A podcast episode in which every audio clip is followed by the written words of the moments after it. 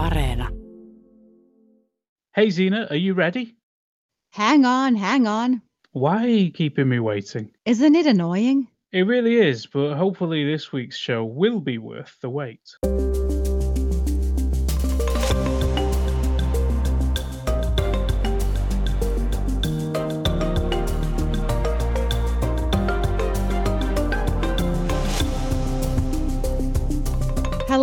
And welcome to All Points North, the podcast that doesn't leave you waiting in the cold. I'm Zena Iovino, and joining me this week is Egan Richardson. Welcome, Egan. Thanks, Zena. It's great to be here as ever. Isn't it? So, this week we don't have a party leader interview for you, but there are eight of those online for people to listen to if they need their political fix. The local elections would have been this Sunday, but as luck would have it, the campaign will now go on for another two months. Aren't we lucky? We are indeed. Now, the longer campaign might feel a little drawn out, but it does give people the chance to find out more about the candidates and the issues and decide who to vote for. People still have until early May to sign up as candidates, and those already running can now submit answers to Yle's election compass. The election compass is nifty. It's pretty useful when you want to decide who to vote for, and it's really a Finnish thing, isn't it? They're not nearly as common in other countries. But basically, the idea is you answer a series of questions, and the program suggests candidates you might like to vote for. It will be available in English once again. Candidates can submit their answers now, and it's out on the 11th of May for all voters to try. So keep an eye out for that. We have a bit more election news later in the show, so stay tuned for that. This week, Egan, you've been looking at the long waits people are having at Finland's immigration service, Migri. What did you find out? Well, basically, people are waiting a very long time for an appointment. Now, this has been the case for a while, but last week there was a lot of attention on the issue, thanks mostly to an immigrant from the US who tweeted about it. So it's a social media storm? It started out that way, and then it became a media storm, as these things tend to do, and then, of course, politicians had to react. So it's a bit of a story. Anyway, it was a researcher called Charles Matthews who kicked things off with a Twitter thread about his long wait at the Malmi service point in Helsinki. Now, he and his wife needed to renew their residence permits, and they did not want to leave it too late because that means there can be a gap between the expiry of your existing permit and the new one being issued. So effectively, you're left without a residence permit.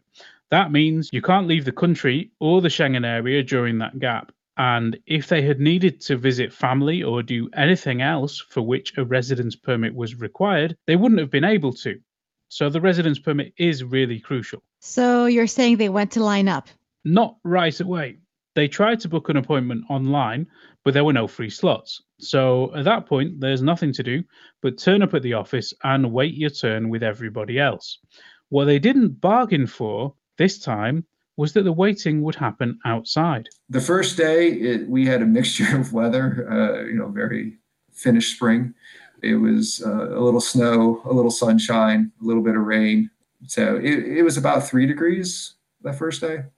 Uh, the second day, it was warmer. We obviously dressed more prepared because we knew, uh, but there were other people who just were not prepared for this. And I think part of it was there was no signage or documentation that you know the queue is outside due to COVID. Previously, the queues, uh, my experience with Migri uh, was you know you would queue and wait inside. They had a big wait, big waiting areas, and you just sit and wait. But with COVID, everything is outside, and it, it makes complete sense. I understand that, and but I think that was a miscommunication aspect or missed opportunity to, to put that out there, if you will. So far, so normal. People wait at Migri. What's so special this time around? Well, the COVID thing is a big difference. People were outside because Migri can't allow large groups indoors at the same time. And many people weren't prepared. So it does seem like the queues are a bit bigger at the moment. Um, Migri is processing applications from British citizens after Brexit, and we are coming up to the five year mark after people from the big wave of migration in 2015 got their first residence permits, and they need to be renewed. But the thing that set this apart was the reaction online was, for the most part, extremely positive. People wanted to help, and not every immigrant gets that kind of reaction. When you tweeted, uh, there was a lot of positive reaction. People were, were sympathetic. They were they were saying, "This is terrible. How is this possible? It's awful. Sorry about this. Migri should be doing better." Why do you think you personally got that reaction? I think a couple different reasons. One is I think the tone I took in, the in the tweets, if you will.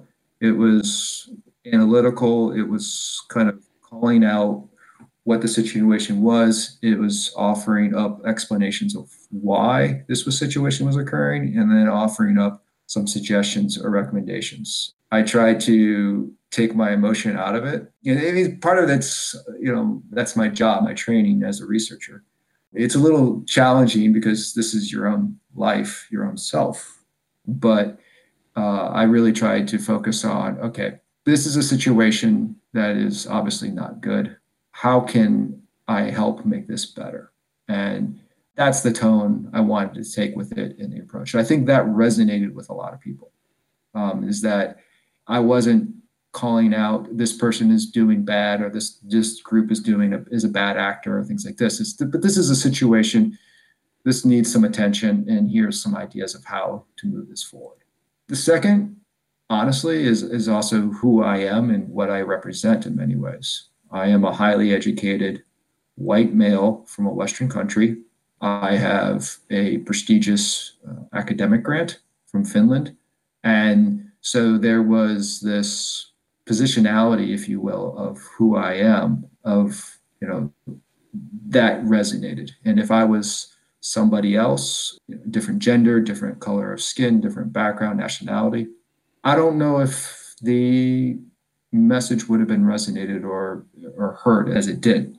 So, as a media savvy academic, he brought attention to this topic that others might not have been able to. Yes, the suspicion is that if Charles was from Baghdad, he would not have gotten the same reaction.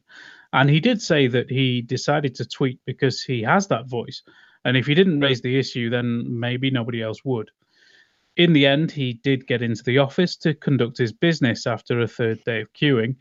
Um, but I did call Migri to ask about these issues. First, I, I want to say that we are sorry for the problems with appointments at the moment. The queue in Malmi there is some reasons for that. For example, due to the coronavirus outbreak, only a limited number of people can be let in at the same time. And then our service point in Helsinki has recently moved to new premises, and that has increased the number of customers right now because we were closed two weeks before the opening in Malmi. We have added own appointments to Brits, and of course that has some influence, but Brexit is not the reason for queues. Okay, is it a resource issue? I mean, do you, do you just not have enough people at the moment? We have now more people than last year, so we have recruited new employees to our service points in Finland, and we are still recruiting some more. So the situation should be better at the end of the summer. So at the end of the summer, you think things? Yeah, our goal is that at the end of the summer, the queue in in our appointment system is one month. And when there are more appointments available, so people don't need to come to the queue to our service point.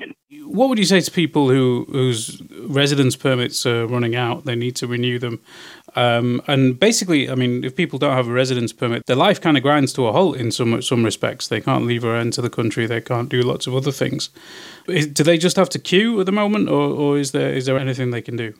Well, we are opening every week more appointments in Helsinki, approximately 50 per day. So the main thing is that they will check our appointment system. We will also have some appointments on Saturdays in Helsinki. The first one is next Saturday. Also, all the appointments which are cancelled are opened to our appointment system. And we will add more appointments whenever it, it is possible. So it is for us important that we have enough appointments for our customers. So when we got new employees and when we get them more, we, we are able to add some more appointments. It is also advisable to use our online services. And if you are applying an extended permit it is possible that you don't have to visit the service point at all. And that was Anna Lindström from Migri. So there you have it. Keep checking for cancellations and you might get lucky. And hopefully, after the summer, there'll be a one month waiting time. And sincerely, I want to say good luck to anyone chasing those slots.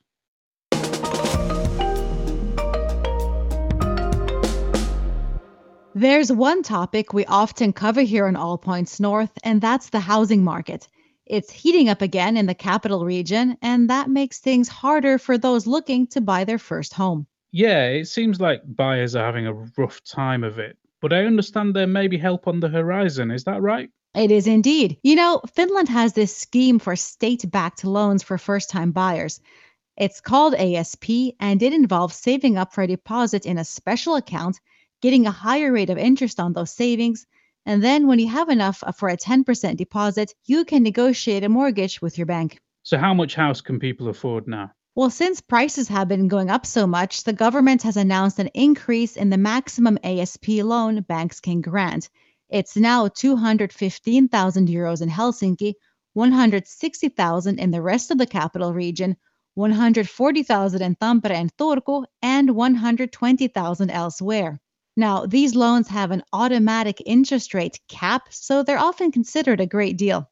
I guess people looking to buy their first home should be getting one of these accounts. How do they go about doing that? First, you need to contact your bank. The interest rate on the savings account can vary, so it pays to shop around. It's possible to get as much as 4%, which is pretty high these days. Then you need to save something every quarter for two years, and once you have your deposit, you apply for a mortgage. This sounds like news people can use. Thanks, Zena.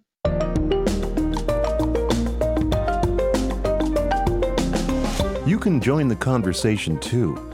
Let us know what you think on Facebook, Twitter, and Instagram. You can also leave a voice note or text on WhatsApp.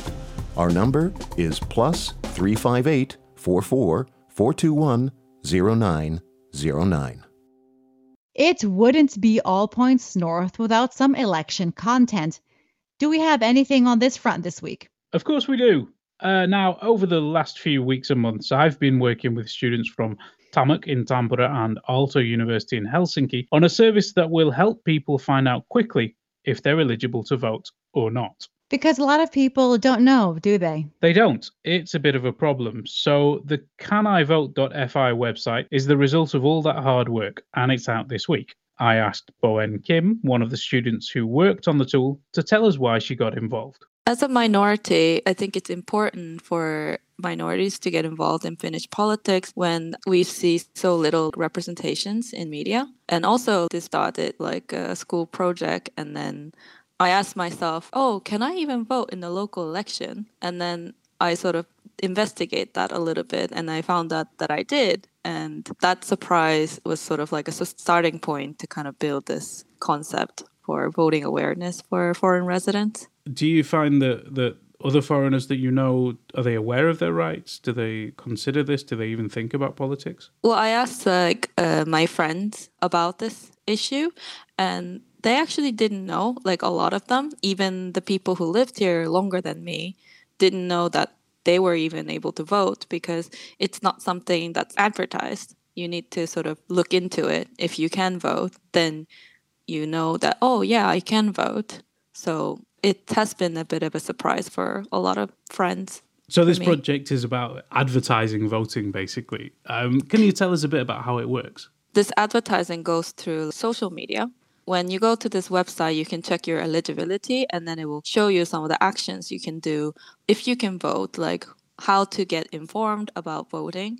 And then also like hashtags for if you want to share it to your friends and social media to kind of show off if you can vote or not. So then you can talk about these issues. And we are hoping that you share that on social media, then people will like, oh, my friend can vote who is not a Finnish person. Then um, then maybe I can vote too. So they can kind of go to the website and check themselves. And then we're hoping that it would be sort of a chain reaction happening. Yeah, the voting might go viral. Uh, that would be yeah. that would be great. Um, so where can people go to find this uh, this tool, and um, how can they follow the Can I Vote project? You can find this information in our website, uh, canivote.fi, which you will be able to check your eligibility. And you can check more information on social media on our Instagram page called Can I Vote Finland. Uh, thank you, Boen. Good luck with the campaign. Thank you. So that's canivote.fi, the website that will tell you whether or not you can vote in the local elections. It sounds like a great project. It is indeed. Is it time for a roundup? It's about that time. Finland says it will continue using the AstraZeneca coronavirus vaccine for people aged 65 and over. Some 250,000 doses of the vaccine have been distributed by Finnish authorities so far. Three people in Finland have suffered blood clots after receiving the injection. One of them died. New COVID infections are down by 30% in the past two weeks. On Sunday, the case tally was the lowest it's been since mid February. During the past two weeks, Finland recorded 5,700 new cases, which is some 1,600 fewer than during the 14 days prior. And after six weeks of epidemic related closures, restaurants, cafes, and bars will be able to open their doors again on Monday, the 19th of April. But their operations will continue to be partially restricted. Finland's five coalition partners are attempting to find common ground in 2022 budget talks next week. The Social Democrats, Left Alliance, and the Greens have said that now is not the time for a laundry list of spending cuts. The Centre Party has said the time for borrowing to stimulate the economy is over, and the public finances should revert to a normal framework. Czech footballer Ondrej Kudela has been banned for 10 games after racially abusing Finland midfielder Glenn Kamara who plays for Glasgow Rangers.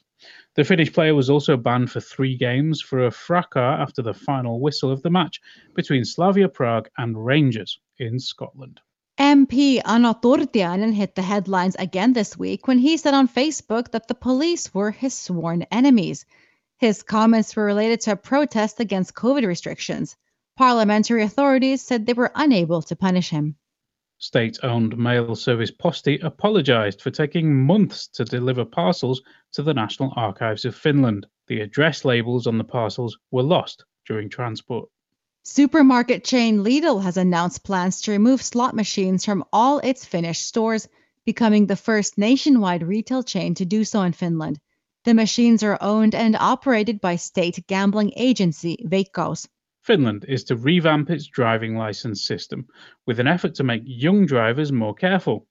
The reform could ensure that those who pass their driving test will only be able to exercise all their rights in stages, with some restrictions on when they can drive and even who should be in the car with them. And over the weekend, people in the Helsinki region were delighted to see a wolf strolling through the suburbs.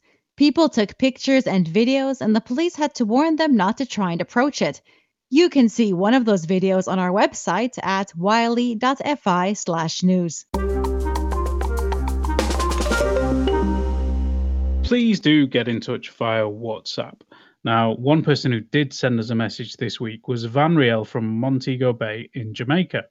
She says, I got an assignment to amend or make a new Finnish law that will assist some issues that children face in Finland. But I've been searching and the system seemed pretty good and the children well taken care of. I don't know what law needs amending. So can you help me, please? Wow, Finland looks so perfect to some people, huh? I guess it does. Um, but maybe our audience can help. What would you change to make things better for children in Finland? It's a great question. So please do let us know via WhatsApp on plus 358 44 421 0909. And it looks like that's about all we have time for today. I'll be off to see some football this weekend as the National League is getting started and my local team is at home. I don't know if you saw Amanda Rantanen's face goal for Finland last year, but she plays a club football for PK35 and I'll head down there to see them play Tikkurila Palloseura. What have you got planned, Zena? Well, as you may know, Egan, I'll be working. Yeah, I didn't know that, but it's just polite to ask. You know, I thought you maybe you're doing something in the evening, but I'm. I hope it's a, a fun weekend of work anyway, because work can be fun. Um, like like on the podcast. I guess it's time to say thanks for joining me this week. Thank you to our audience for listening and supporting the show. Thanks to our producer Mark B. Odom and our sound engineer, Laura Koso.